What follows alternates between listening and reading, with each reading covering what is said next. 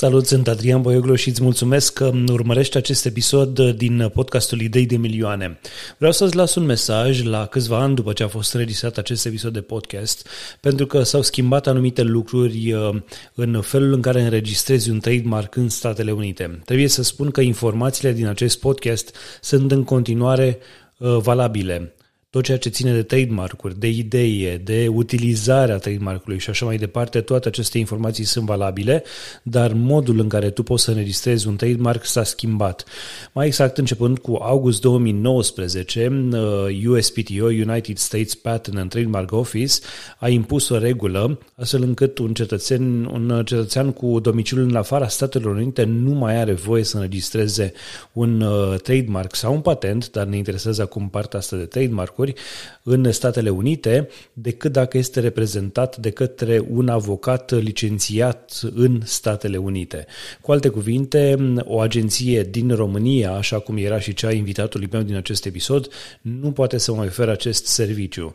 Din acest punct de vedere, persoana care a fost invitată în acest episod nu poate să vă mai ajute, dar chiar și așa, informațiile în acest episod legate de utilitatea patentului, a trademark-ului, în special de trademark Weimar, pentru că despre asta vorbim, despre toate aceste detalii, găsiți informații relevante în acest episod. Eu sunt Adrian Boioglu și îți urez audiție plăcută în continuare. Salutare și bine ai venit la Idei de Milioane, podcastul dedicat comunității românilor care vând pe Amazon, dar și celor care vor să înceapă o afacere online la nivel global. Acest show face parte din citypodcast.ro, prima rețea de podcasturi din România. Eu sunt Adrian Boiglu și în episodul cu numărul 9 discut cu Cristi Șandru, cofondatorul Amazon Trademark Registry. Astăzi discutăm despre cum și mai ales de ce să-ți faci un trademark pentru brandul tău pe Amazon.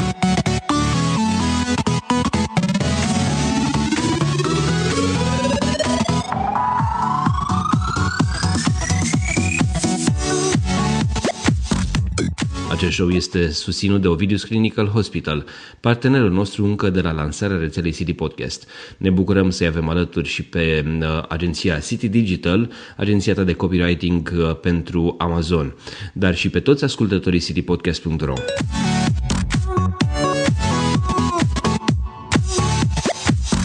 Salutare Cristi, bine ai venit la Idei de Milioane! Salut Adrian, bine te-am găsit! Cristi, um, înainte de orice aș vrea să-ți fac o scurtă prezentare. Um, Cristian Șandru are 35 de ani, uh, a absolvit Universitatea Transilvania din Brașov, specializarea Industrial Product Design și toate studiile pe care le-a făcut l-au ajutat uh, atunci când a decis să înceapă o afacere pe Amazon. Um, bun, Cristi, de aici până la trademark, uh, pentru că tu ești un specialist în, în partea asta de trademark și de înregistrare de trademark, au mai fost niște pași. Aș vrea să-mi povestești așa pe scurt de unde și până unde ai ajuns să faci acest lucru. Și cum ai ajuns să fii tu omul la care apelează alții atunci când vor să-și înregistreze trademark-ul? Uh, da, în curând cred că se împlinesc aproape 2 ani de când eu și cu partenerul meu Alin am început o afacere pe Amazon. Uh, din totdeauna cred că ne-am dorit să devenim antreprenori și am căutat de-a lungul anilor multe oportunități, iar asta a fost cea care, să zic așa, a făcut click. Pur și simplu ne-a, ne-a captivat ideea, am înțeles că este pur și simplu o idee de afacere, de e-commerce. Uh, ne feream mereu de MLM-uri și de alte afaceri de genul acesta și am înțeles că aici pur și simplu înveți cum să vinzi online, iar cum uh, Partea de comerț online uh, este în plină dezvoltare. Ni s-a părut foarte interesantă oportunitatea. De asemenea, costurile de început cu această afacere ne-au atras, ne fi nevoie de o sumă foarte mare de bani pentru a începe afacerea aceasta. Și astfel că am decis, haide să, să vedem despre ce e vorba. Am făcut și niște cursuri. Uh, pe, în acest domeniu și am decis împreună să ne apucăm de, de această afacere. Înainte lucram într-o companie multinațională, am decis, considerând că e mai bine să ne focusăm asupra unui singur lucru, Uh, mi-am dat demisia în momentul ăla, am crezut cu tărie în afacerea asta și ne-am apucat de treabă. Și iată-ne că au trecut aproape 2 ani de când facem asta cu succes și pot să zic că nu regret nicio clipă decizia pe care am luat-o la momentul respectiv. Bun, asta se întâmpla în ce an? În, în ce moment sau în ce lună sau în ce an te-ai lansat pe Amazon? În primăvara lui 2016. Oho, au trecut ceva, ceva a trecut ceva timp. Zic că mai trece un pic și se fac aproape 2 ani. Bun, uh, la momentul la care ne-am dat, da. Ne-am dat termen un an de zile atunci și am zis tragem linia după un an și vedem dacă a fost o decizie înțeleaptă sau nu. Și uite că se fac aproape 2 ani și suntem fericiți că am luat decizia asta și muncim pentru noi, e ceea ce ne-am dorit, să avem propria afacere și să putem să ne bucurăm de cât mai mult timp liber. Nu a fost neapărat o idee de îmbogățire, să devenim milionari peste noapte. Am înțeles foarte bine că e mult de muncă până se ajunge acolo. Dar uh, timpul pe care l-am câștigat, să petrecem timp cu familia, cu prietenii și să muncim pentru noi, cred că e cel mai mare câștig de până acum. Cu siguranță.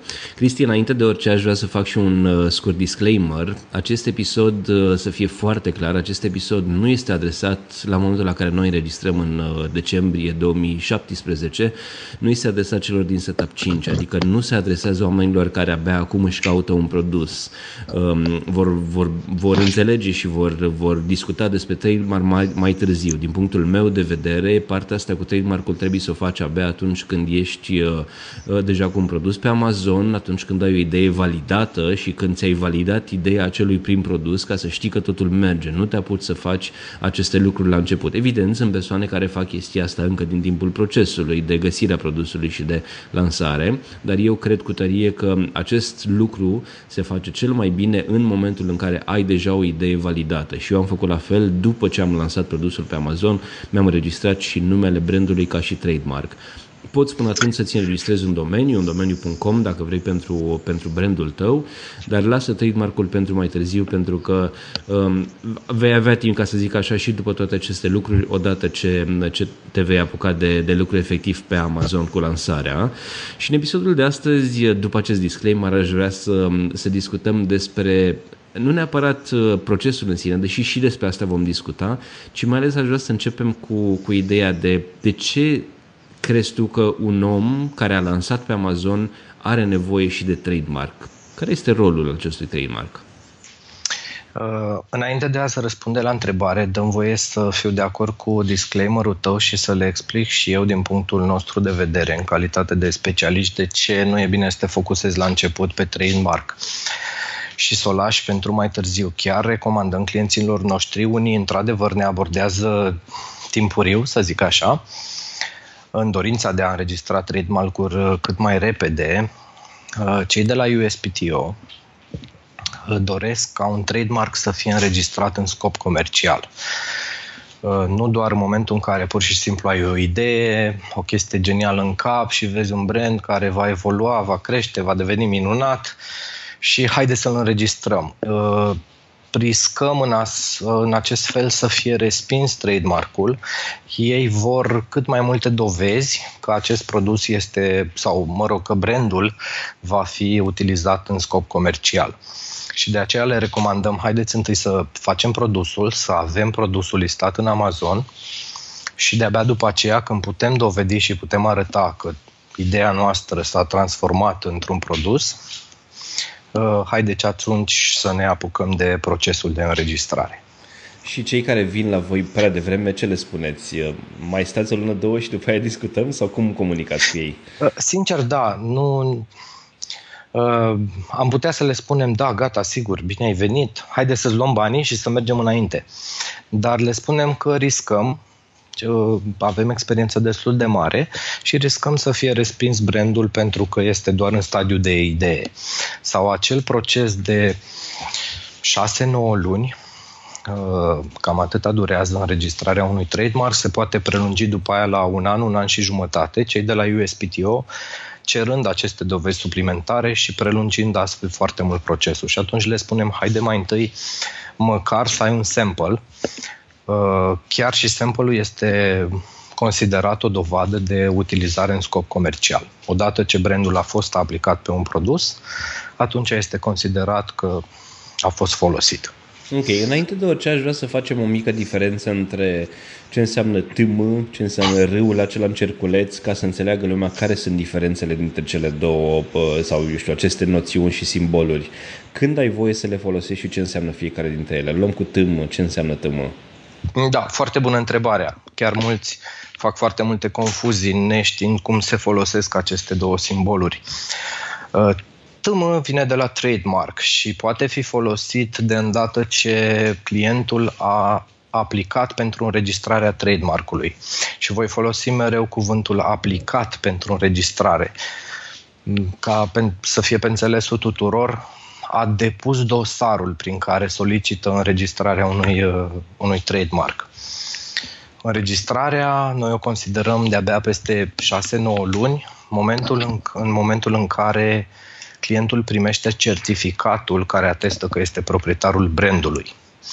Și atunci cele două cerculețe TM poate fi registrat, uh, folosit imediat după ce s-a depus acest dosar, uh, arătând toți cei care poate fi folosit în logo, lângă numele brandului, poate fi pus pe produs, astfel arătând publicului că acest brand este în proces de înregistrare. Iar R-ul uh, vine de la Registered și acel R confirmă că brandul este deja înregistrat, există un certificat, există un proprietar clar al acestui brand uh, și acesta poate fi folosit doar după ce primești certificatul de înregistrare. Ok. Amazon, Dar, ca și avantaj, dacă îmi dai voie, cred că acel TM pe care poți să-l pui în dreptul brandului um, sperie sau cred că e cuvântul cel mai bun, uh, acei hijackeri care încearcă să susțină că vor comercializa acele produse identice cu ale tale. Văzând acel TM, își dau seama că brandul este în proces de înregistrare și orice folosire a lui poate atrage consecințe legate de încălcarea drepturilor, drepturilor asupra uh, proprietății intelectuale. Bun, este o idee bună să-ți pui, uh, să-ți faci un logo și să pui pe logo-ul la TM uh, doar ca să sperii hijackerii? Am mai văzut și varianta asta pe la unele persoane. Uh, noi am folosit-o aproape în toate cazurile, cu toate brandurile pe care le comercializăm și poate nu o facem doar pentru a speria hijackerii, ci pentru a da încredere potențialilor cumpărători că în spatele produsului pe care ei îl vor achiziționa există o firmă, există o companie serioasă care este în proces de înregistrare al acestui brand, dar care se preocupă de calitatea produsului. E o chestie de încredere până la urmă. Din punctul nostru de vedere, orice tranzacție cu, pe care o încheiem cu un client este un transfer de încredere. Îi dai produsul pe care acesta îl dorește la un preț corect și important e ca acesta să primească în schimb produsul pe care și l-a dorit la, la un preț corect. Să simtă că a primit în schimb uh, exact valoarea pentru, pe care a, pentru care a plătit. Uh, Iar acest IEM pur și simplu conferă o încredere cumpărătorului. Amazon uh, are nevoie mai nou de, de trademark pentru a te lăsa să-ți faci brand registry. Vom vorbi de toate, toate chestiile astea pe rând în, în decursul acestui episod, dar aș vrea să înțeleg uh, care sunt, eu știu, punctele importante pentru care cineva vrea să-și înregistreze acest trademark? La ce te ajută? Ai vorbit despre hijacker, ai amintit despre hijackeri. În ce sens te protejează un trademark când vine vorba de hijackeri? Așa este, cum ai menționat și tu până acum, poate pentru amazonienii mai vechi sau cei care s-au documentat, știu că exista o variantă de brand registry 1.0 era denumit atunci, în care pur și simplu trimiteai o poză cu produsul uh, având brandul pe el către Amazon, iar aceștia considerau că acest brand este folosit de tine și îți uh, ofereau această variantă de brand registry acceptând că brandul este al tău. În schimb, din ce, din ce știm de la o casă de avocatură cu care am colaborat în trecut, Amazon s-a lovit de foarte multe probleme cu, acest, cu această variantă de brand registry 1.0. De ce spun asta? Pentru că uh, hai să ne luăm exemplu pe noi doi dacă vrei. Eu trimiteam Amazonului informația că folosesc acest brand și peste două zile trimiteai și tu informația că și tu folosești exact același brand. Amazon nu avea o problemă pentru că nimeni de fapt nu avea un certificat care să ateste că este și proprietarul brandului. Faptul că eu am decis într-o seară să aleg un brand și să-l folosesc, asta nu însemna că sunt și proprietarul brandului, iar peste două zile cineva în celălalt capăt al lumii avea aceeași idee de brand și el avea dreptul să-l folosească și de aici au apărut foarte multe probleme. Și de aceea, din câte știm, Amazon a decis să nu mai accepte înrolarea în acest program de brand registry decât uh, dacă deții un certificat care atestă că ești și proprietarul uh, brandului. Și atenție, nu vorbim doar de aplicarea Uh, la USPTO pentru un trademark, ci de înregistrarea propriu-zisă, adică durează acest proces undeva la, nu știu, 5, 6 până la 9 luni sau un an probabil că durează acest proces. Da, noi spunem undeva între 6 și 9 luni. Cred că cel mai bine e ca fiecare să-și creeze o așteptare undeva la 8-9 luni de zile. Dacă se va întâmpla în 5-6 luni, este cu atât mai bine.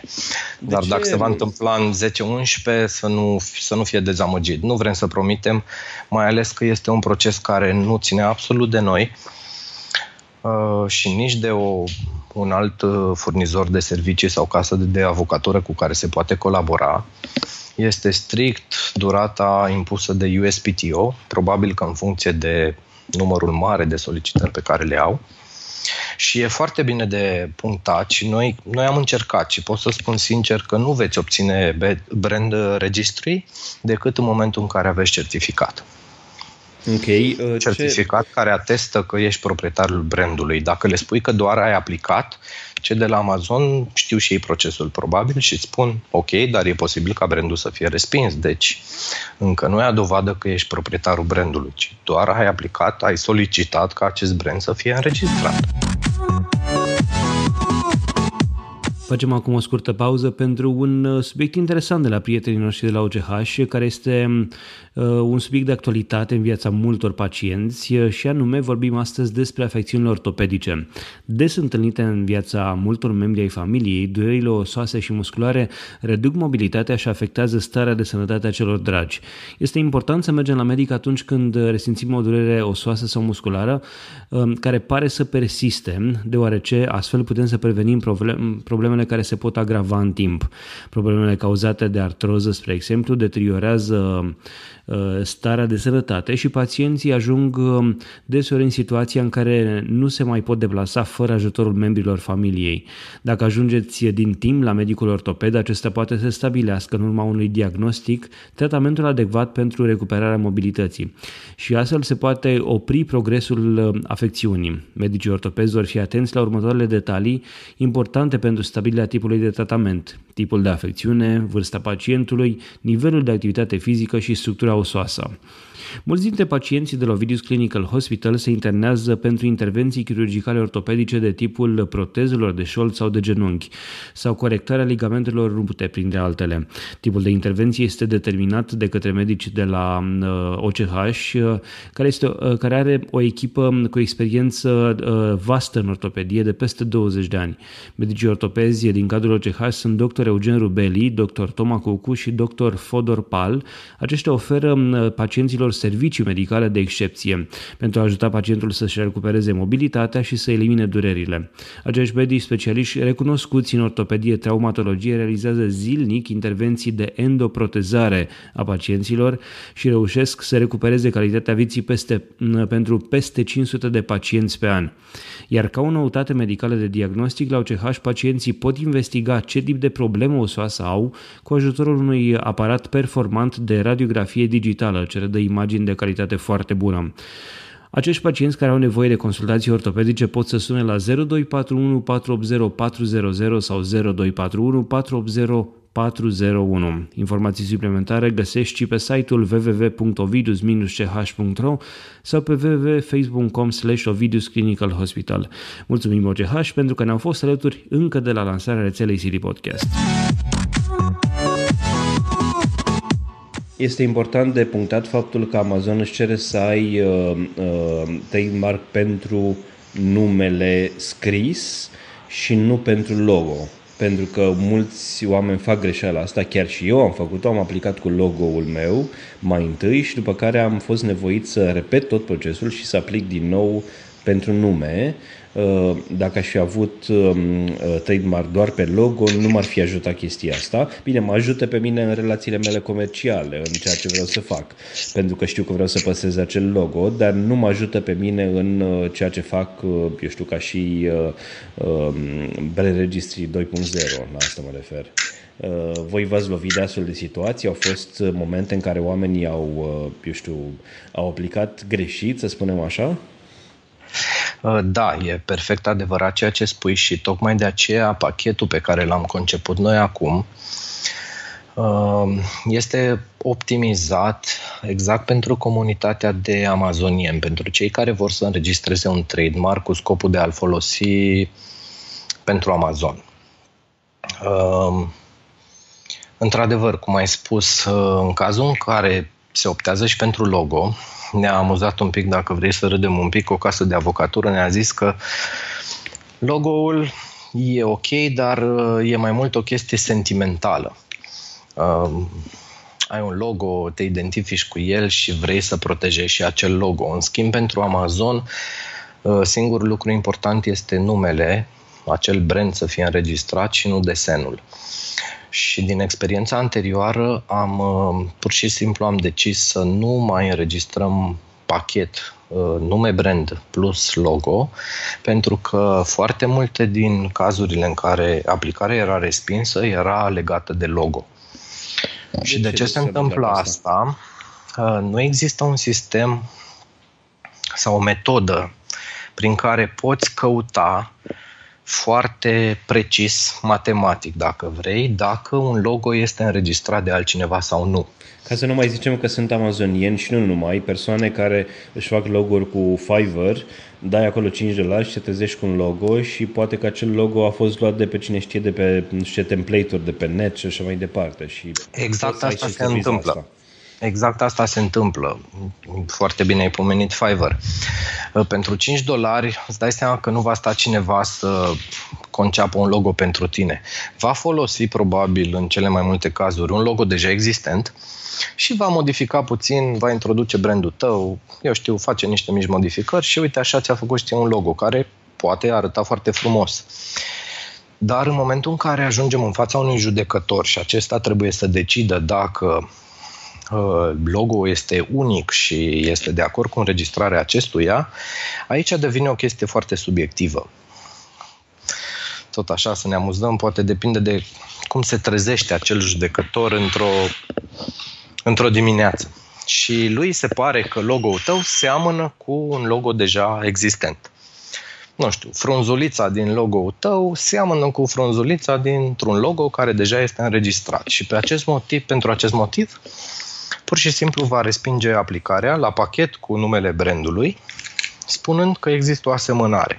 Iar tu rămâi cu banii dați. Uh, tu rămâi cu banii dați, din păcate, și cu câteva luni pierdute în acest proces și va trebui să reiei, înțelegând uh, problema asta, să reiei tot procesul de la capăt, doar cu numele brandului și mai ales că procesul durează atât de mult, nu știu dacă îți convine să pierzi 4-5 luni până afli o decizie a unui judecător că logo tău e asemănător cu al al cuiva. Și repet, e o chestie foarte subiectivă. Degeaba 10 spun că e unic dacă judecătorului se pare că seamănă cu al al cuiva. Iar uh, pentru logo, repet, nu există o metodă foarte, foarte clară de a compara două desene. Pe când la nume este ne ducem un pic spre matematică. E simplu să comparăm dacă niște caractere Absolut, sau sunt un litere. șir de... Sunt niște litere. Sunt niște cuvinte înregistrate sau nu. Bun. Um, înainte să continuăm, aș vrea să, să explicăm tuturor um, uh, anumite detalii pe care trebuie să le știe de la început legate de trademark. În primul rând, toate aceste detalii, repet, nu sunt pentru cei care abia acum își aleg produsul, nu sunt pentru cei care n-au lansat încă, ci sunt pentru oamenii care au lansat deja pe Amazon și care, care fac acest lucru de, eu știu, număr de zile, săptămâni, luni și așa mai departe. Um, atunci când vine vorba de înregistrarea unui trademark, înregistrarea se face, um, a trademark-ului se face pe Europa, pe România, dacă vrei, sau pe Statele Unite. Pentru noi, ca și Amazonieni, cea mai bună soluție este să faci o înregistrare în Statele Unite. Uh, Iar această înregistrare în Statele Unite se face la USPTO, adică United States Patent and Trademark Office. Um, Exact. USPTO. .gov, cred că este adresa lor. .gov este o instituție guvernamentală. Absolut. Așa. Această înregistrare poți să o faci în mai multe feluri. Ai varianta uh, în care poți să te duci să o faci de unul singur, adică intri pe site-ul USPTO, cauți pe un motor de căutare cum este Trademarkia sau altele și atenție, ne referim la Trademarkia doar ca la un motor de căutare și nimic altceva. Corect. Uh, Cauți pe Trademarkia dacă numele la care tu te-ai gândit este bun, este folosit de cineva sau nu și așa mai departe. Nu l-ai găsit acolo, e un semn bun. Înseamnă că poți să registrezi acel trademark. Evident, nu strică să-l cauți și pe Google, și pe Facebook, și pe, uh, eu știu, pe Amazon, de ce nu, și așa mai departe. Să, să te asiguri că acel brand, acel numer de brand nu există. Um, pentru că dacă există, evident, va fi un conflict, un posibil conflict viitor și atunci nu vrei să faci chestia asta. Ei bine, în momentul în care te-ai asigurat că el nu există și ai făcut această cercetare foarte bine, ai, posibil, ai două posibilități. O variantă ar fi să te duci și să uh, intri pe site-ul SPTO, vezi acolo videourile pe care, în care îi explică tot procesul, încerci să urmezi pașii de acolo cu mare atenție. Atenție, sunt, sunt niște formulare în limba engleză pe care trebuie să le completezi. Nu sunt foarte grele, dar dacă ai făcut o greșeală, te poți trezi cu, cu aplicația respinsă și banii i-ai dat. Așa iar, e. iar acest lucru, această aplicare, se face pe clase de produse. Tu atunci când aplici, aplici și îți alegi o anumită clasă de produse. Ai un catalog cu clase de produse, să zice că vrei, tu, vrei să înregistrezi un, pro, un, uh, un uh, brand care se cheamă, nu știu cum, sport, să zicem, un uh, happy sport, să zicem. Bine, probabil că un astfel de nume e deja luat, că e prea generic, e prea comun. Să zicem un happy sports, vrei să-l înregistrezi, îl verifici, după ce, l-ai, după ce atunci când, îl, când aplici pentru el, trebuie să te gândești la ce clasă de produse îl asociezi, o asociezi cu acel nume. Și anume, nu știu, produse de sportive sau ceva de genul ăsta. Ei bine, în momentul da. în care aplici, tu aplici pentru o clasă și o clasă are taxe guvernamentale, fiecare clasă în parte. Adică dacă tu aplici pentru ca acel brand să fie um, înregistrat pentru produse sportive, plătești două, taxe guvernamentale de 275 de dolari, parcă, parcă sunt acum taxele.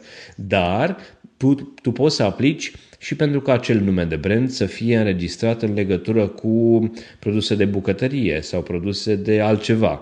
Și atunci, pentru fiecare clasă de produse, tu plătești această taxă uh, încă o dată, ca să zic așa, adică 275 ori câte taxe, câte clase.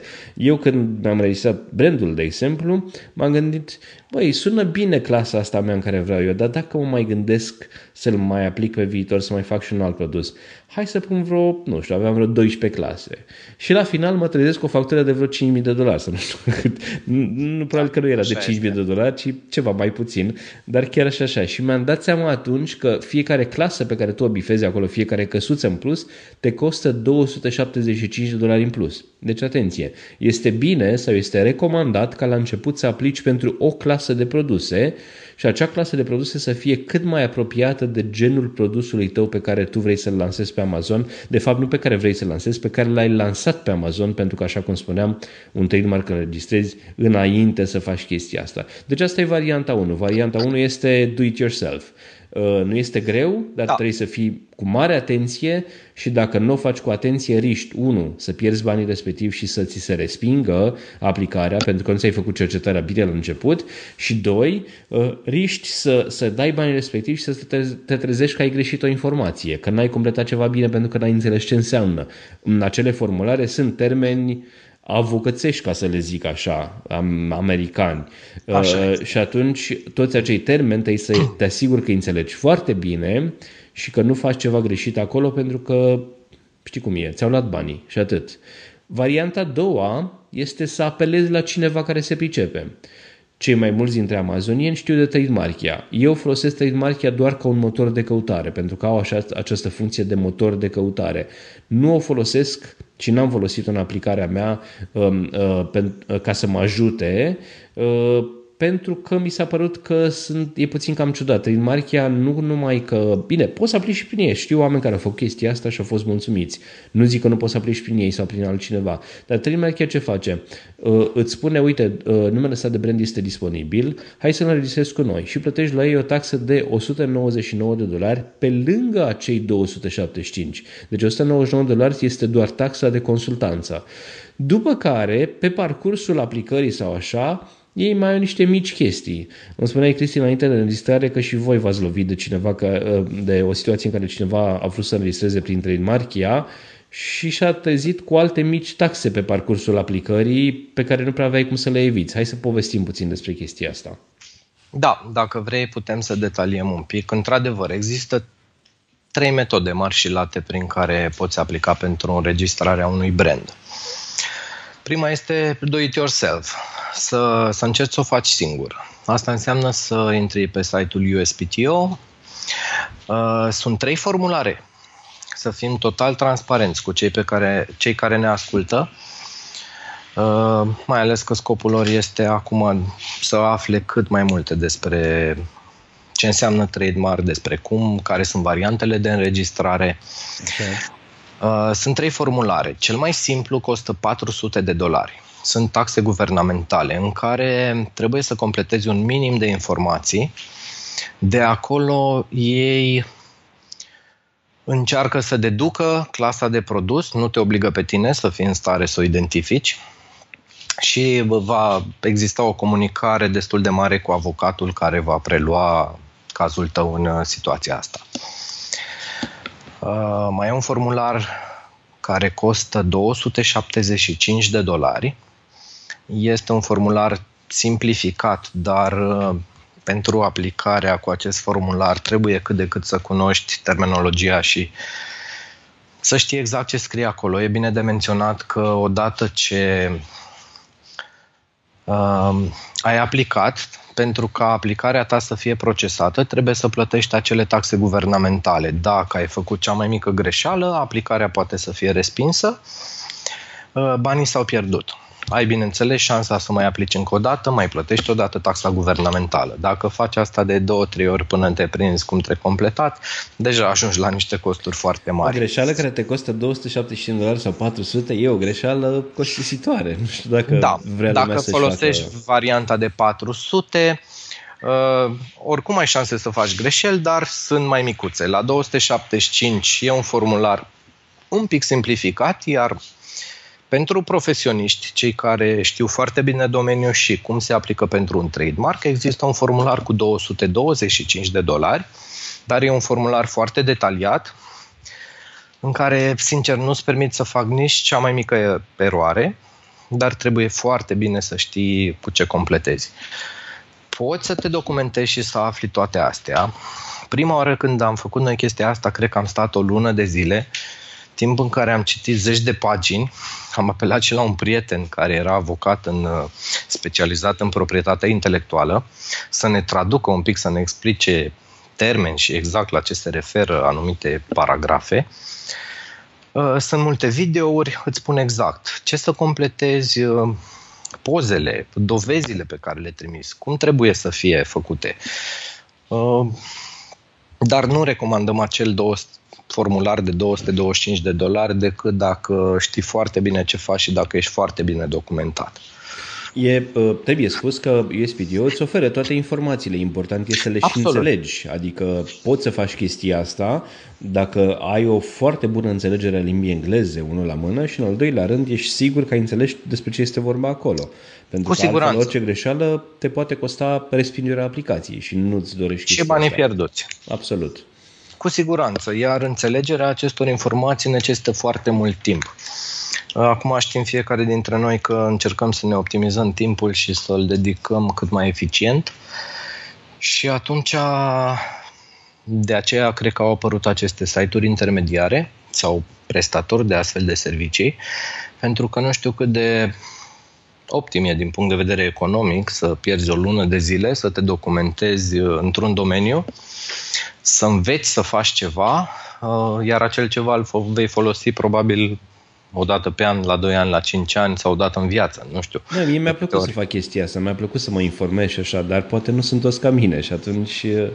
Exact, de aia, de aia și suntem transparenți, deci nu, nu spunem nimănui că trebuie să veniți la noi, noi suntem singurii care știm să facem chestia asta. Dacă cineva are plăcerea de a învăța acest proces și consideră că a înțeles totul foarte bine și poate să aplice singur, nu este niciun fel de problemă, este cea mai ieftină metodă. Până la urmă, fiul pe care noi îl percepem suplimentar este tot, tocmai pentru acest know-how și pentru timpul pe care un client îl economisește, nu mai stă să piardă o lună de zile să învețe un proces pe care nu-l va folosi de prea multe ori în viață. Și până la urmă să fim ca, tot așa pe ideea de transparență, dacă mergi pe ideea de MVP, așa cum spune Klaus în, în setup, de exemplu, de minimum viable product, Uh, e bine, nu ai, uh, poate nici nu ai nevoie, să poate nici nu vrei să-ți înregistrezi odată trademark-ul. Adică nu e obligatoriu să faci chestia asta.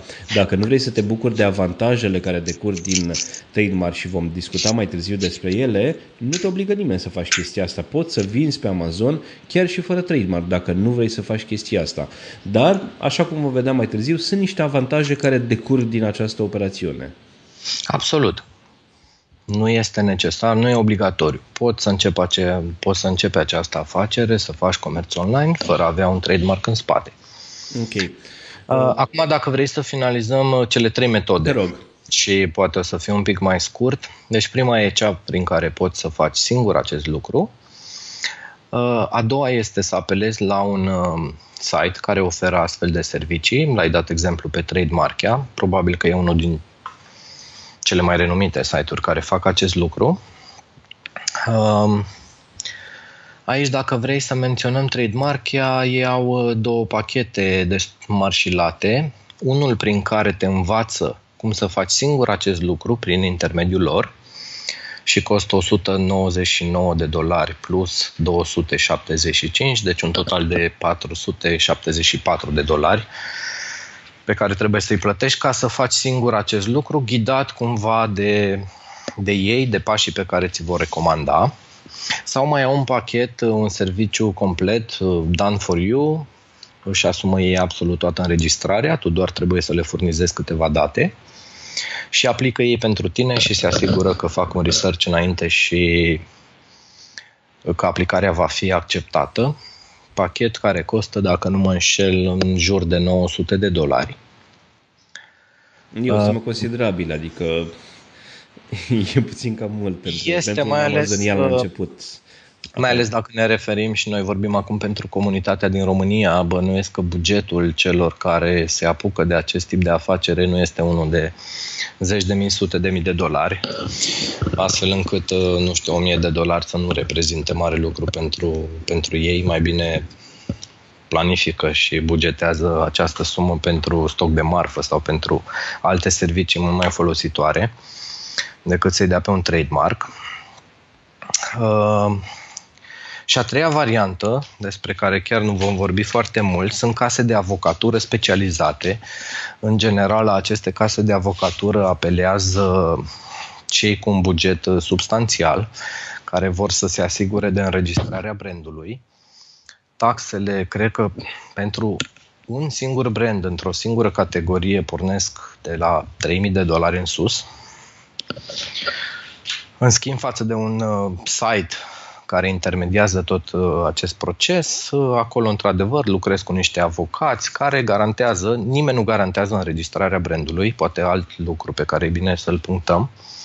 În schimb, printr-o casă de avocatură, ai undeva la 80-90% șanse ca brandul să fie înregistrat, ei fiind specializați, te reprezintă, fac exact tot ceea ce trebuie.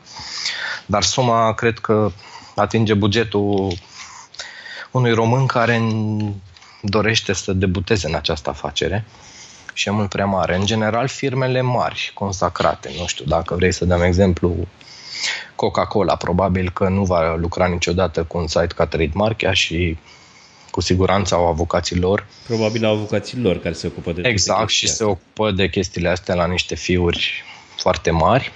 Um, ce ai mai spus tu înainte de faptul că înregistrăm într-o singură clasă de produse pentru a optimiza costurile. Firmele mari, că tot am pomenit Coca-Cola, înregistrează în absolut toate clasele de produse și în toate țările din lumea asta. Ai calculat vreodată cât ar fi pe USPTO să înregistrezi pentru toate clasele de produse? Care ar fi suma? Depășește 10.000 de dolari. Ok. Da, Doar pentru Statele Unite ale Americii. Dacă vrei în toată lumea, un brand consacrat își protejează în absolut toate țările din lume, ajungi la peste 100.000 de dolari. Ok. O altă întrebare care a tot um, reieșit din discuțiile de pe grupuri uh, și chiar și în setup. Uh, setup-ării se întreabă uh, atunci când termină cursul sau când, sau când vor să, să-și înregistreze brandul, să facă înregistrarea de brand pe persoană fizică sau pe firmă? Voi ce le spuneți celor cu care lucrați? Care ar fi cele mai bune variante? Uite, înainte să dezvălui tu chestia asta, aș vrea să spun cum o gândesc eu. Uh, eu, cred că, eu cred că e mai bine pe persoană fizică și din punctul meu de vedere de ce e mai bine, pentru că o firmă poate să mai dea faliment, uh, poate să intre în insolvență, poate vrei să o închizi să deschizi altă firmă și atunci nu vrei să fie legat brandul de acea firmă, mai ales atunci când, ai, când vorbim de un SRL. Um, pe persoană fizică, tu ești deținătorul brandului pe persoană fizică, presupun că poți să-l cedezi, uite chestia asta n-am cercetat-o, Alternativa, din punctul meu de vedere, ar fi dacă ai o firmă pe Statele Unite și te gândești la un business pe care să-l crești, îl aduci la un nivel și după aceea vrei să-l și vinzi, să vinzi cu da. tot cu brand înregistrat pe numele acelei firme, atunci acest lucru este o chestie bună. Dar nu cred că cineva care este în setup se gândește să facă chestia asta pentru, eu știu, jumătate de an, un an și după aia să crească businessul foarte, foarte mult în acest un an și după aceea să-l vândă pornind de la început cu firmă de US și așa mai departe. Adică șansele sunt mult prea mici să, să gândești la modul ăsta. Când o faci, o faci pentru tine personal. Voi cum recomandați? Să fie pe firmă sau pe persoană fizică? Apropo de cum gândești, da, e bine să te gândești că poți să vinzi la un dat brandul. De ce nu? Poate să fie o strategie pe termen lung. Însă sfatul acesta l-am primit și poate fi căutat, cred că, pe foarte multe forumuri de specialitate. Uh, nouă ne-a recomandat o casă de avocatură cu care am fost nevoiți. Am avut o situație specială cu unul din branduri la un moment dat și a trebuit să colaborăm cu o casă de avocatură, un site ca trademark nefiind suficient să ne poată ajuta. Uh, clar ne-au recomandat înregistrarea brandului să fie făcută individual, deci pe persoană fizică. Uh, spunând așa, dacă vrei să ne amuzăm, dacă mori, nu-ți mai pasă ce se mai întâmplă cu brandul tău, dar atâta timp cât ești în viață și ești fericit și lucrurile merg bine, poți să stai liniștit că 10 ani de zile atâta durează perioada inițială pentru care îți este acordat brandul, poți să stai liniștit, este brandul tău, ținând cont de tot felul de factori. Uite, dacă vrei să ne referim la România din momentul de față, Uh, fiscalitatea, sistemul legislativ, nu știi niciodată ce se întâmplă și din ce motive vei lua decizia să muți businessul pe o altă companie, să înființezi o companie nouă, să înființezi o companie în SUA și așa mai departe. Dacă ai înregistrat brandul pe o companie, va trebui, după aia vei fi nevoit să muți proprietatea intelectuală de pe o companie pe alta. Ce lucru care iarăși necesită. Uh, costă bani și iarăși e un proces de durată până okay. se aprobă și se face tot acest transfer. Pe când tu, ca persoană fizică, poți să dai dreptul oricărei firme dorești tu să utilizezi, să utilizezi această marcă. Și dreptul acesta ce da ce presupune? Doar o hârtie între tine ca persoană și acea firmă sau la ce mergi? Uh, dacă vrei să o faci oficial, da, poți să faci o hârtie între tine și acea firmă, mai ales dacă vrei să obții, dacă vrei și niște avantaje financiare, economice. Și anume, tot cei de la Casa de Avocatură ne recomandau, dacă vrem să facem chestia asta, putem face o hârtie prin care cedăm sau închiriem dreptul de folosință al unei mărci către o companie cu o anumită sumă de bani lunar, astfel încât firma plătește către tine, are o cheltuială lunară, o sumă anumită de bani. Atenție, suma aceasta trebuie să fie una corectă și decentă. Ce, adică, la ce sumă se învârtește, la ce nivel se învârtește suma asta? Adică e o decizie personală, evident, dar eu știu ce, ce, despre ce sumă ai auzit pentru branduri de astea, eu știu, obișnuite aflate la început de drum, să zicem.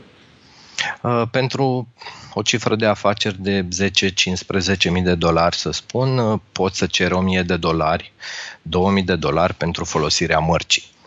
10-15 mii de dolari pe lună? Pe lună, okay. o cifră de afaceri. Ca un exemplu. Nu știu, să fie o mică parte din uh, profitul firmei, să nu fie tot profitul firmei lunar, pentru că atunci este posibil să ai probleme cu cei de la ANAF sau, mă rog, autoritatea fiscală din țara unde ai deschis compania, care vor crede că încerci să faci o evaziune fiscală și să încerci să redirecționezi tot profitul către persoană fizică pur și simplu prin folosirea acestui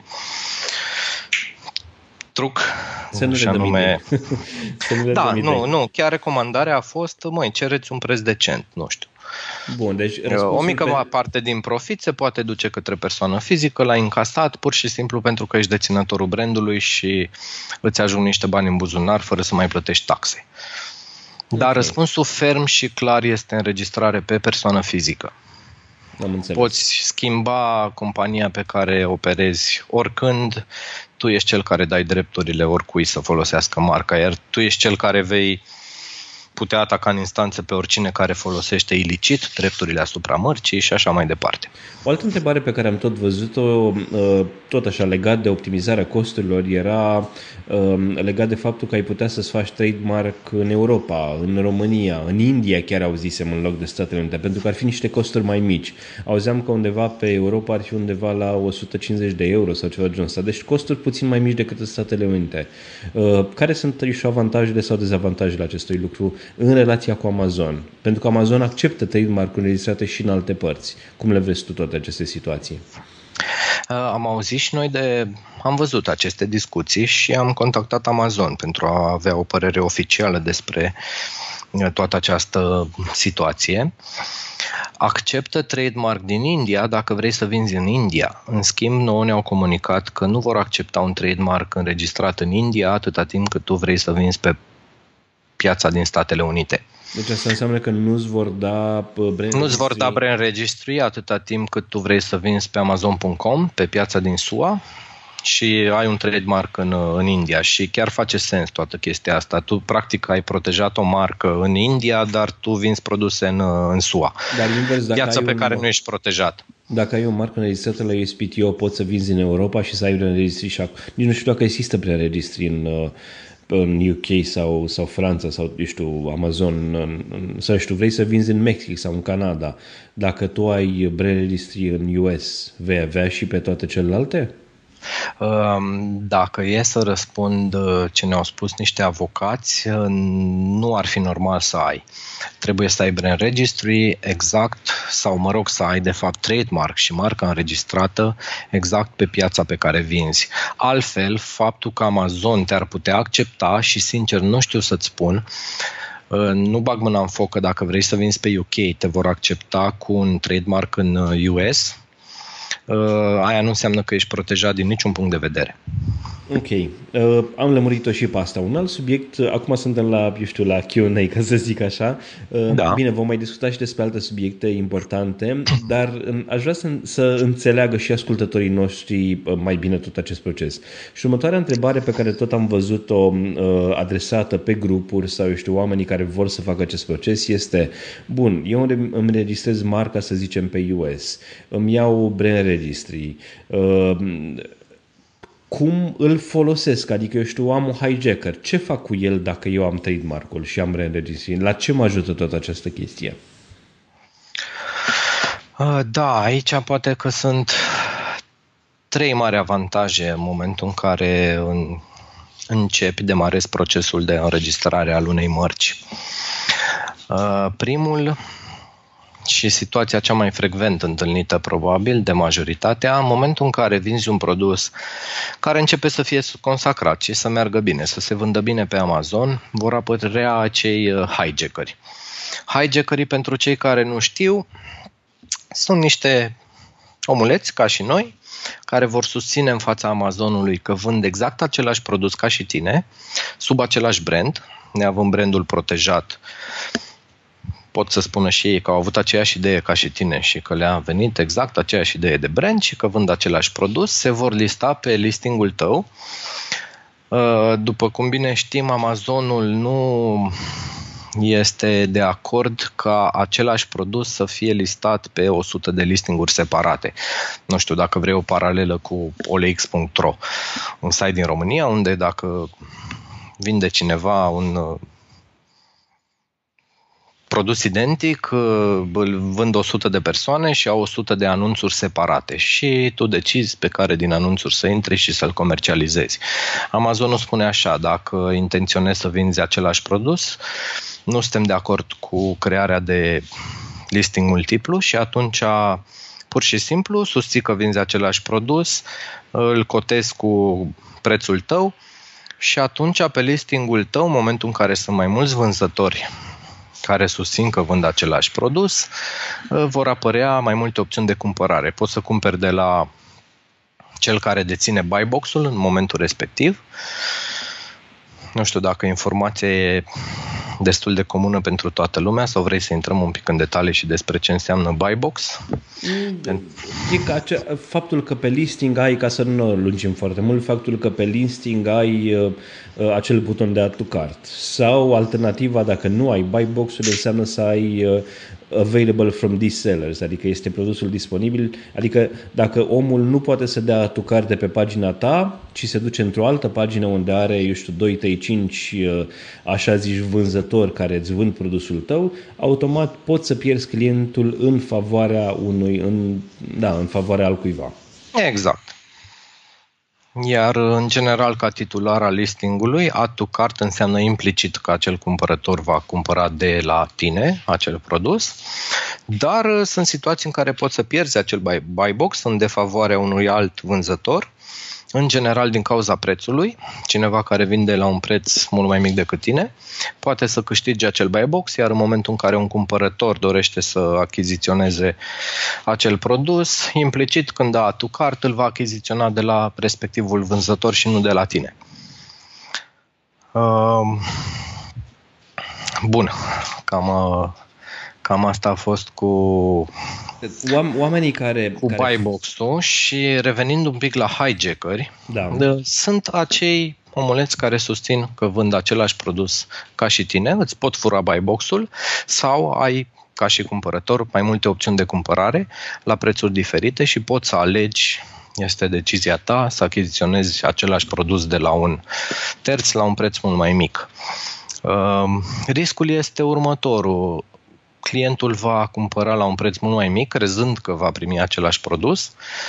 Produsul de obicei e vândut de chinezi sau de indieni, sunt cei care practică astfel de tehnici de vânzare. Uh, clientul îl va primi, va constata că nu seamănă cu cel descris în listingul tău, nu seamănă cu produsul din pozele pe care le-a văzut, automat va fi dezamăgit și va lăsa un review negativ acelui listing. Uh, de menționat că review-ul este asociat cu listingul și nu cu vânzătorul. Cel puțin dacă te referi la review de produs, acesta se duce automat către listing. Și tu, pe listingul uh, creat de tine, te vei trezi că ai uh, review-uri negative pentru că altcineva a vândut produse mult mai ieftine, de o calitate inferioară în schimb, Amazon va spune că nu are cum să retragă acel review pentru că este un produs vândut de pe acel listing, e o achiziție verificată și nu poate face nimic în sensul acesta.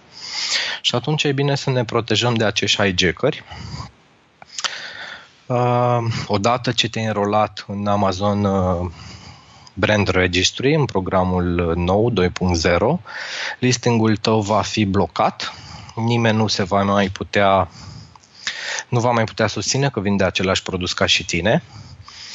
Deci vei sta liniștit că nu vor apărea hijacker pe listingul tău, dar până atunci, în perioada de 6-9 luni de zile, până vei obține certificatul cu care vei putea aplica pentru brand registry, în această perioadă vei putea contacta prin mesaje individuale către acești hijackeri mesaje prin care le vei comunica faptul că tu ai aplicat deja pentru înregistrarea brandului, că ești titularul brandului și că le recomanzi ca în maxim 24 de ore să părăsească listingul, altfel vei fi nevoit să-i reclam la Amazon încalcă proprietatea intelectuală și astfel contul le va fi suspendat. Și de, de obicei 99% din cazuri hijackerii știu care e procedura și când primesc un astfel de mesaj vor dispărea de pe listingul tău. Uh, un alt lucru care trebuie menționat în, în acest caz este um, și faptul că um, odată ce ai acest uh, trademark și ai Brand Registry 2.0, odată cu Brand Registry 2.0 vin și alte avantaje pe Amazon. Um, și vorbim despre ele pe rând. Acest podcast este susținut de City Digital, agenția de copywriting a amazonienilor. Ai servicii de listing, A+, thank you card și mai ales editarea unui e-book potrivit nișei tale de pe Amazon. Peste 180 de amazonieni au lansat produse de succes cu ajutorul serviciilor oferite de City Digital. O echipă de șapte oameni specializați pe research, copywriting, marketing lucrează pentru ca listingul tău să fie cel mai bun din nișă. Produsul tău este foarte important. Ai muncit uh, cel puțin 4 luni pentru a face ceva bun. Este păcat să-l lansezi pe Amazon și să ai un listing cu greșeli gramaticale, un thank you card pe care îl citește un cumpărător și nu înțelege exact ce ai vrut să zici, cuvinte care nu există în limba engleză sau mai grav, exprimări care sunt non-americane. Echipa City Digital te încurajează să-ți faci și tu un listing. Este o experiență din care vei învăța cum să îți marketezi mai bine produsul. Ba chiar mai mult, înainte să începi lucrul, primești o prezentare, adică un adevărat curs gratuit despre structura unui listing bun. Vei învăța totul despre titlu, bullets, description și enhanced brand content. Agenția City Digital Copywriting te poate ajuta cu tot ceea ce înseamnă scrierea textelor pentru listing, A+, thank you card, editarea unui e-book potrivit nișei tale, precum și conceperea de reviews sau alte servicii specializate. E nevoie să mai spunem că ai parte de confidențialitate și consultanță personalizată unul la unul pentru perioada prelansare? Intră pe www.citydigital.ro și află mai multe despre serviciile de copywriting pentru amazonieni. Cu un simplu e-mail la contactaroncitydigital.ro primești toate detaliile de care ai nevoie. City Digital, agenția de copywriting a amazonienilor. Mai întâi de toate, pe scurt, despre Storefront. Storefront este pagina ta de prezentare a brandului, ca să spunem așa. Exact. Um, și este o pagină uh, pe care Amazon te lasă mai nou să pui video, dacă vrei, să pui fotografii de mood, să pui uh, alte chestii legate de brand în așa fel încât să, să devină totul mult mai atractiv, asta una la mână, iar pe de altă parte, marele avantaj al, al Brand Registry este faptul că ai acces la A+, uh, Enhanced Brand Content, ceea ce îți oferă un avantaj asupra competiției pentru că listarea ta de pe Amazon nu va avea doar acele 7-9 poze inițiale și câteva informații în partea de sus la bullet și la description, ci vei avea o zonă dedicată pe listingul tău cu poze mai mari, mult mai atrăgătoare, cu texte care pot să fie altfel decât cele de, uh, eu știu, uh, din bullet sau description și așa mai departe. Poți să faci o poveste a brandului, o poveste a produsului, în așa fel încât să-ți promovezi, să-ți marketezi mult mai bine produsul și să, să aduci valoare acelui produs în așa fel încât să fie atractiv pentru client până la urmă. Um, așa e, perfect de acord cu tine. Uh, cu mențiunea că poate unii nu știu, cred că 70% din cei care fac cumpărături pe Amazon folosesc device-uri mobile telefon, tabletă și alte chestii de genul. Iar acest Enhanced Brand Content este optimizat pentru device-uri mobile și conținutul listingului tău va fi afișat mult mai bine pe, pe astfel de device-uri. Deci, într-adevăr, este un mare avantaj să poți să ai uh, EBC. Ok. Um, ce aș vrea să, să mai știu știu acum și să lămurim și un alt aspect legat de tot acest lucru. Uh, să zicem că, eu știu, ai aplicat. Uh, care ar fi, eu știu, procesul, să spunem, de după aplicare? Am, am spus încă de la început, durează undeva la 5, 6 până la 9 6, 9 luni, luni spunem noi. De ce Așa durează e. atât de mult? Și de e o întrebare foarte faină pentru că e adresată de, cred că, cei mai mulți uh, oamenii interesați de, de ideea de trademark. Toți se întreabă bine, bine, dar de ce durează atât? Aș începe prin a le spune că acest termen e definit strict de USPTO, nu contează că vor apela la serviciile noastre sau ale unui site care oferă astfel de servicii sau casă de avocatură. Timpul de înregistrare al brandului este același. Și acum să le spunem un pic uh, exact ce se întâmplă în perioada asta, pentru că mulți nu știu, bun, dar de ce durează atât? Uh, noi vom aplica. Sau, mă rog, ei vor aplica sau site-ul de servicii la care vor apela uh, va depune dosarul pentru înregistrarea trademark-ului și va solicita acest lucru. O perioadă de 2-3 luni de zile, pur și simplu acest dosar, dacă este acceptat și dacă nu a existat nicio eroare, uh, stă în așteptare pentru desemnarea unui avocat din oficiu care va prelua cazul lor. După două, trei luni, acest avocat face o investigație amănunțită, se asigură de faptul că nu există conflicte cu alte branduri deja înregistrate, se va duce în fața unui judecător, va solicita înregistrarea brandului, poate că mai durează aproximativ o lună de zile tot acest proces până el face investigația, până, eu știu, lista de așteptare, cum ajunge el în fața unui judecător.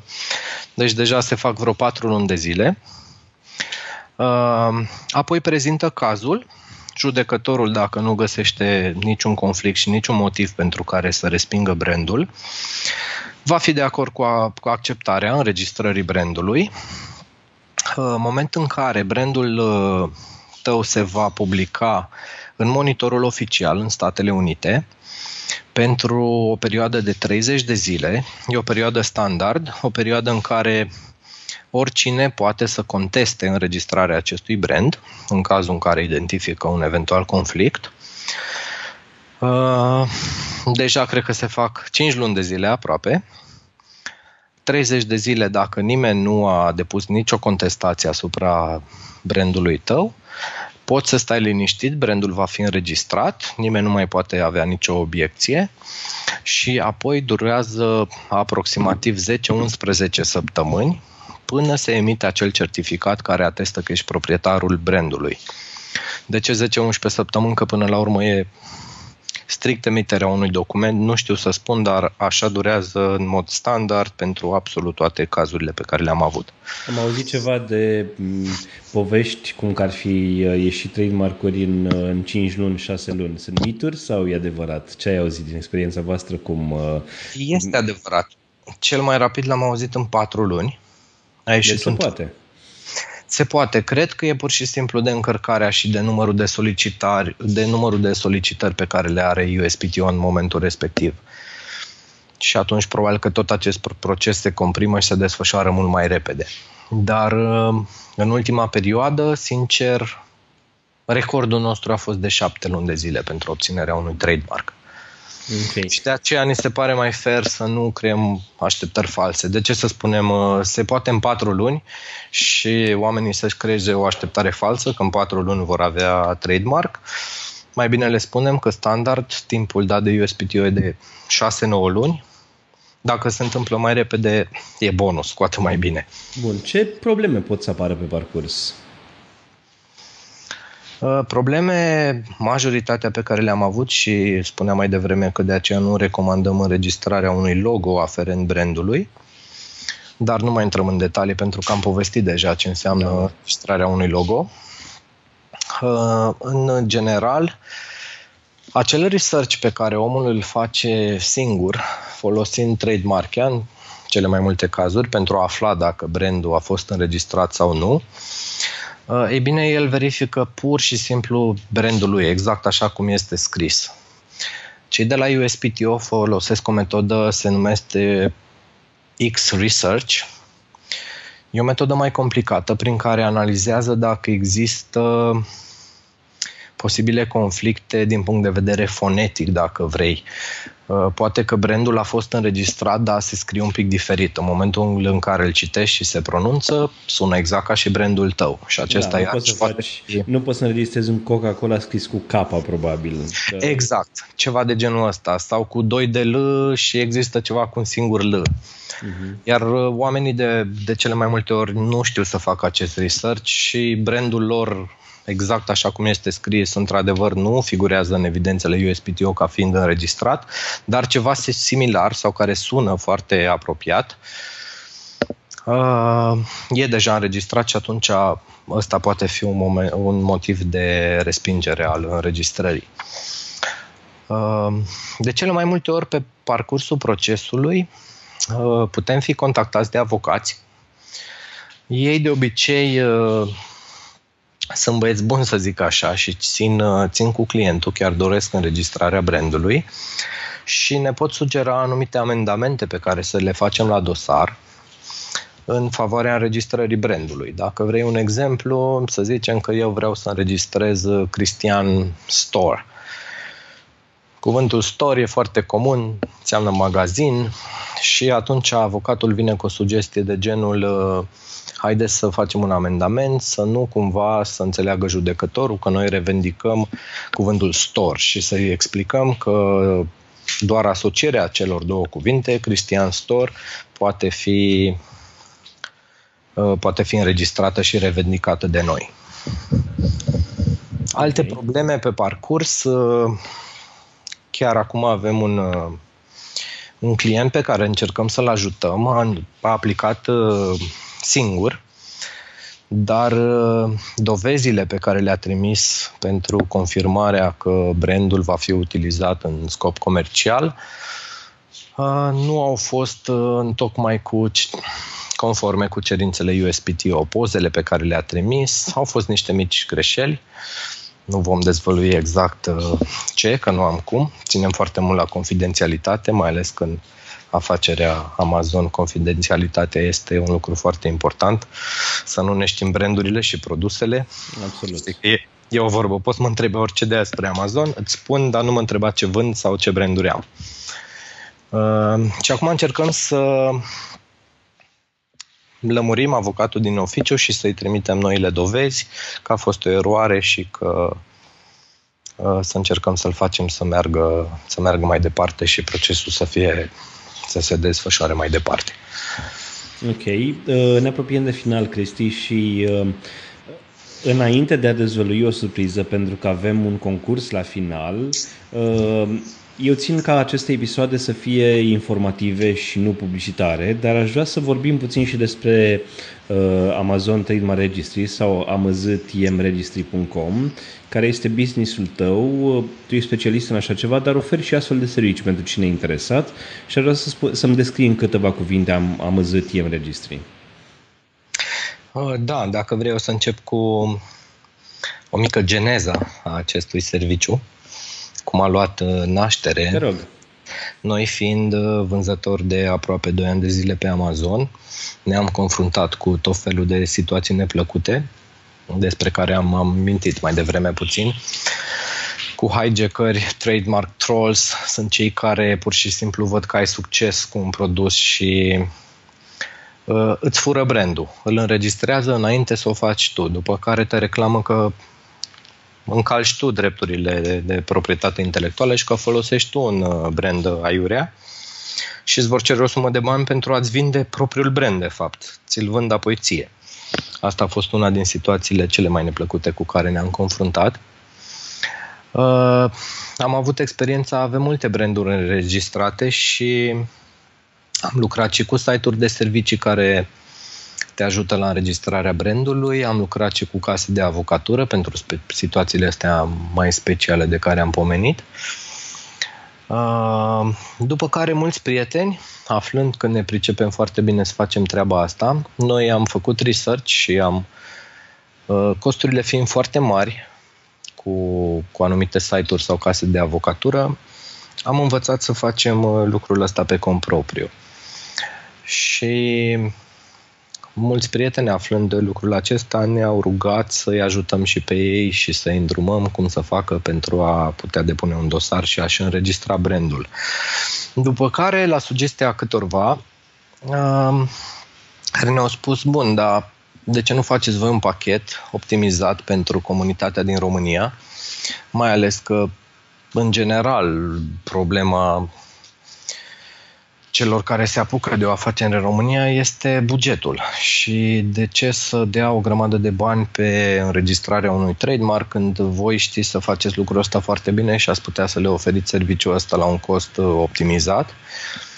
Am analizat, uh, problema de care ne-am lovit și de ce a durat foarte mult timp a fost cea legală, pentru că am dorit să, am dorit să oferim acest serviciu legal printr-o firmă, uh, semnăm un contract cu clienții, oferim factură și am găsit uh, varianta legală prin care noi putem reprezenta și le putem trimite dosarul către USPTO și am zis, ok, haide să încercăm să oferim și aceste servicii, mai ales că nu există nimeni în uh, piața din România, în comunitatea de Amazon care face acest lucru. Și am început acum câteva luni de zile și pot să spun că avem un număr de peste 50 de clienți deja cu care am lucrat și care sunt foarte mulțumiți de serviciile noastre. Iar uh, pachetul a fost conceput pentru a obține un cost uh, optim tocmai uh, venind în ajutorul celor, celor care au o afacere pe Amazon. Uh, înregistrăm, cum spuneam și mai devreme, doar brandul, nu și logo, doar într-o categorie de produse, nu mai multe. Uh, și astfel am ajuns la, pe site-ul nostru, se poate vedea pachetul pe care îl oferim, la un singur pachet, optimizat, cum spuneam, pentru comunitatea de Amazon din România. Uh, și în acest pachet uh, le oferim o consultanță pentru început în care le prezentăm întregul proces, ce înseamnă înregistrarea la UHPTO, de ce durează atâta timp, exact ce povesteam și mai de mult. Acum pot avea acces... Acum vor asculta podcastul, episodul din idei Cu siguranță. Și Oricine acum poate așa. înțelege mult mai multe despre ce înseamnă un trademark și ce presupune tot, uh, tot acest proces. Uh, apoi facem un research, cum, după cum spuneam, cu metoda X-Research. Uh, foarte amănunțit pentru a ne asigura că nu există eventuale conflicte cu mărci deja înregistrate. Apoi le oferim consultanța cum ar fi optim să aplicăm pentru maximizarea șanselor de reușită. Le povestim aici despre câteva tips and tricks pe care le-am oferit mai devreme, cum de ce e bine să aplici ca individ, um, cum alegem categoria optimă pentru un produs și așa mai departe. Apoi pregătim tot dosarul pentru USPTO, aplicăm în numele lor, ne asigurăm că aplicarea este acceptată Uh, un beneficiu pe care îl oferim este că dacă aplicarea este respinsă, ne asumăm, este undeva o greșeală de-a noastră. Noi garantăm că aplicarea uh, unui trademark, atâta timp cât se apelează la serviciile noastre, va fi acceptată. Asumarea ce presupune? Îi returnați omului banii sau ce faceți? Mai aplicăm o dată a, deci mai aplicați încă o dată. Pe okay. costul nostru uh, și ne asigurăm că aplicarea este înregistrată. Am un client care a apelat la noi vrea să fie sigur că aplicarea e registrată și că nu e respinsă din cauza unei greșeli. De cele mai multe ori, cei care aplică individual fac astfel de greșeli și atunci s-au pierdut banii. Dar apelând la serviciile unor profesioniști, trebuie să garantăm că aplicarea va fi registrată și facem acest lucru. Bun, asta e o chestie foarte încurajatoare, ca să zic așa. Da. Uh, ok. Și Iar apoi, avanta... pe toată perioada asta de 6-9 luni, cât uh, efectiv se așteaptă să vedem dacă există vreo comunicare din partea USPTO și așteptăm ca tot procesul să se desfășoare și să se înregistreze brandul. Oferim consultanță gratuită. Uh, poate aici ne diferențiem de case de avocatură sau de alte site-uri specializate. Aceștia percep taxe suplimentare pentru orice comunicare ulterioară apare cu USPTO. Vorbeam și mai devreme de o situație în care un avocat poate să propună un amendament în favoarea ta. Iar alte site-uri pentru astfel de comunicări Dacă vrei, dăm exemplu pe Trademarkia. Se poate vedea informația asta chiar pe canalul lor oficial de YouTube, în care explică că în 80% din uh, aplicări există o comunicare ulterioară cu USPTO și pentru această comunicare vor percepe taxe suplimentare pe lângă banii plătiți la început, undeva între 275 și 650 de dolari pentru a înlesni această comunicare între client și, și USPTO. Da, Noi oferim taxe. toată consultanța asta gratuit. Cred că asta ne-a determinat să, să lansăm acest serviciu. Aici ne-am lovit de niște costuri suplimentare de-a lungul timpului care ni s-au părut puțin nefirești pentru un simplu mail să plătim câteva sute de dolari. Deci aproape cât costă comun- uh, aplicarea în sine și înregistrarea trademark-ului, îl plătești după aia suplimentar pentru o comunicare cu cei de la USPTO. Un alt avantaj pe care îl văd eu uh, pentru cineva care vrea să lucreze cu voi și, uh, din nou, așa cum spus de la început, poți să faci și de unul singur chestia asta, dar un avantaj pe care îl văd eu este faptul că discută cu voi în limba română, le se explică pe înțelesul lor, nu stau de telefoane cu avocați din SUA și așa mai departe. Ai pe cineva care îți vorbește în limba ta și care îți explică tot procesul și care te ajută pas cu pas acolo unde ai nevoie și tocmai din cauza asta uh, sau, sau eu știu, din, această, din acest motiv cred că merită să lucrezi cu cineva care se ocupă de tot acest proces de tine și te, um, uh, și te mm, ghidează, ca să spun așa, în cazul în care nu vrei să aplici de unul singur și să faci tot, tot acest proces de unul singur, evident. Exact. În cele mai multe ori oferim uh, consultanță înainte de a ca și, înainte ca și clientul să se decide să lucreze cu noi, putem aranja un apel telefonic în care să explicăm tot ce înseamnă trademark, tot procesul la ce să se aștepte, care sunt pașii următori și după aceea pe parcursul uh, procesului de înregistrare. De asemenea, există o comunicare în permanență cu unul din consultanții specializați în limba română, telefonic, uh,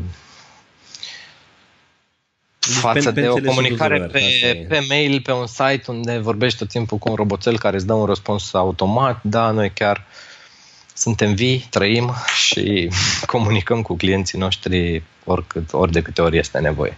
Cristi, la final am păstrat surpriza cea mare și anume faptul că tot, că postarea de pe, de pe Amazonini care se referă la acest episod de podcast uh, vine cu o surpriză și anume facem un concurs. Um, despre ce este vorba? Voi uh, v-ați gândit să oferiți lunar, atenție lunar, începând cu luna decembrie și până în luna mai 2018 inclusiv, um, două premii și vom face o tragere la sorți în fiecare lună, uh, prin care veți oferi aceste două premii. Premiul întâi este un discount de 50% la pachetul complet de înregistrare a trademark-ului prin amaztmregistry.com, prin voi adică, iar premiul 2 un discount de 33% discount la pachetul complet de înregistrare. Ei bine, da, ce, trebuie, ce trebuie spus este că omul care vrea să se înscrie în acest concurs trebuie să comenteze la postarea de pe Amazonienii, să lase un comentariu în care să tăguiască un prieten care are nevoie de trademark și dacă ai lăsat acest comentariu în luna decembrie, să zicem, uh, până în luna mai vei intra în trageri la sorți care au loc în fiecare lună, adică intri în uh, șase trageri la sorți, în decembrie, ianuarie, februarie și așa mai departe până în luna mai. Exact. Uh, aceste trageri la sorți vor avea loc în fiecare ultimă zi a fiecarei luni, iar câștigătorii vor fi anunțați în comentariile de la postarea de pe Amazonienii, dar și pe pagina de Facebook Amazătiem Registrii uh, pe pagina voastră de Facebook um, și dacă tot am ajuns la pagina de Facebook, aș vrea să, să-mi spui la final unde te găsește lumea, unde vă găsește pe voi dacă vrea să discute cu cineva cu voi. Uh, are două variante prin care poate să facă acest lucru. Uh, prima variantă este pe pagina de Facebook, unde găsește, punem uh, din când în când content uh, cu tips and tricks de, și cu informații despre ce înseamnă trademark. Cum sună ne poate de Facebook? AMZ TM Registry. Dacă dau search, cu siguranță vor găsi pagina noastră oficială de Facebook. Deci AMZ TM Registry o găsiți pe Facebook. Ok. Da. Așa, sau ne pot uh, trimite un e-mail direct la office arond amztmregistry.com sau pe site-ul nostru este o secțiune de contact prin care pot lăsa mesaj și noi primim mail cu acel mesaj, uh, la fel cu ne pot solicita informații sau uh, mai multe detalii despre serviciile noastre. Cristi, la final, uh, pentru că suntem la final de show, aș vrea să știu care este ideea ta de milioane. Ce crezi tu că îl va ajuta pe un amazonian să aibă succes, de ce nu, în acest business? Hmm. Da, mult timp ne-am gândit și noi, poate, care e cel mai important lucru în acest business sau acest un business asemănător și am ajuns la concluzia că mindset-ul pentru noi a fost poate cel mai valoros atu, cea mai importantă armă pe care am avut-o. Când zic mindset, mă refer la faptul că am crezut din prima zi, din prima secundă în reușita acestui business. Și mereu ne-am setat și am făcut lucrurile în așa fel încât, uh, încât să reușim. Mm, avem și câteva cărți, dar poate că nu e subiectul acestui podcast pe care le-am recomandat prietenilor și de apropiaților noștri. Haideți să vorbim despre o carte, de ce nu, care, care pe tine te-a motivat în tot, această, uh, tot acest drum. Uh, da, uh, cred că și Hudi recomandă această carte Uh, știința de a deveni bogat, scrisă de Wallace. E o carte foarte faină, apărută, cred că acum 100 de ani, dar al cărei conținut uh, cred că este valabil și în ziua de azi. Pur și simplu îți oferă informații și te face să-ți setezi mindset-ul necesar pentru a reuși în orice afacere, cred. Bineînțeles, este cartea după care a fost, fă, a fost făcut și acel, eu știu, uh, semi-documentar numit Secretul. Da, care... The Secret are la bază această carte. Exact, așa și este. pe care le recomand tuturor uh, care pornește și care are, eu știu, nevoie de o motivație, de un mindset necesar pentru, pentru a porni. Uh, Noi o avem în format audio și pot să spun că am ascultat-o, cred, în primele luni de zeci de ori. În fiecare zi ascultam cartea asta. Super. E, și e chiar ne-a făcut să credem și să, și să reușim. Îți mulțumesc mult de participare, Cristi, și uh, aș vrea, și eventual, atunci când, uh, eu știu, apar noutăți legate de, de trademark și informații noi pentru amazonien, de ce nu să poate revenim la și facem o completare. Până atunci, cu siguranță, oamenii vor auzi de voi uh, de pe site-ul vostru, de pe pagina de Facebook și, așa cum spuneam mai devreme, oricine poate să se înscrie la concursul um, uh, propus de voi uh, pentru a câștiga două premii lunare, un discount de 50% la înregistrarea pachetului de trademark sau un discount de 33% la aceeași înregistrare de pachet complet de trademark. Uh, îți mulțumesc încă o dată, așa cum spuneam, și mult succes în ceea ce faceți. Mulțumesc și eu, Adrian, și chiar ne bucurăm că am reușit să creăm un serviciu cu care să venim în uh, ajutorul comunității de amazonieni din România. Bun, acesta este episodul cu numărul 9 din podcastul Idei de Milioane. Intră pe ideidemilioane.citypodcast.ro pentru informații și linkuri legate de acest episod, dar și despre invitatul meu. Dacă ai întrebări pentru Cristi sau sugestii pentru acest show, ne poți scrie pe contact arond citypodcast.ro. Pe noi ne găsești pe citypodcast.ro sau pe Twitter la citypodcast.ro. Evident, suntem și pe, și pe Facebook. Eu sunt Boioglu pe Twitter, dar mă găsești și pe www.boio.ro sau pe www.ctnews news.ro. Mulțumim și partenerilor noștri, City Digital Copywriting și Ovidus Clinical Hospital.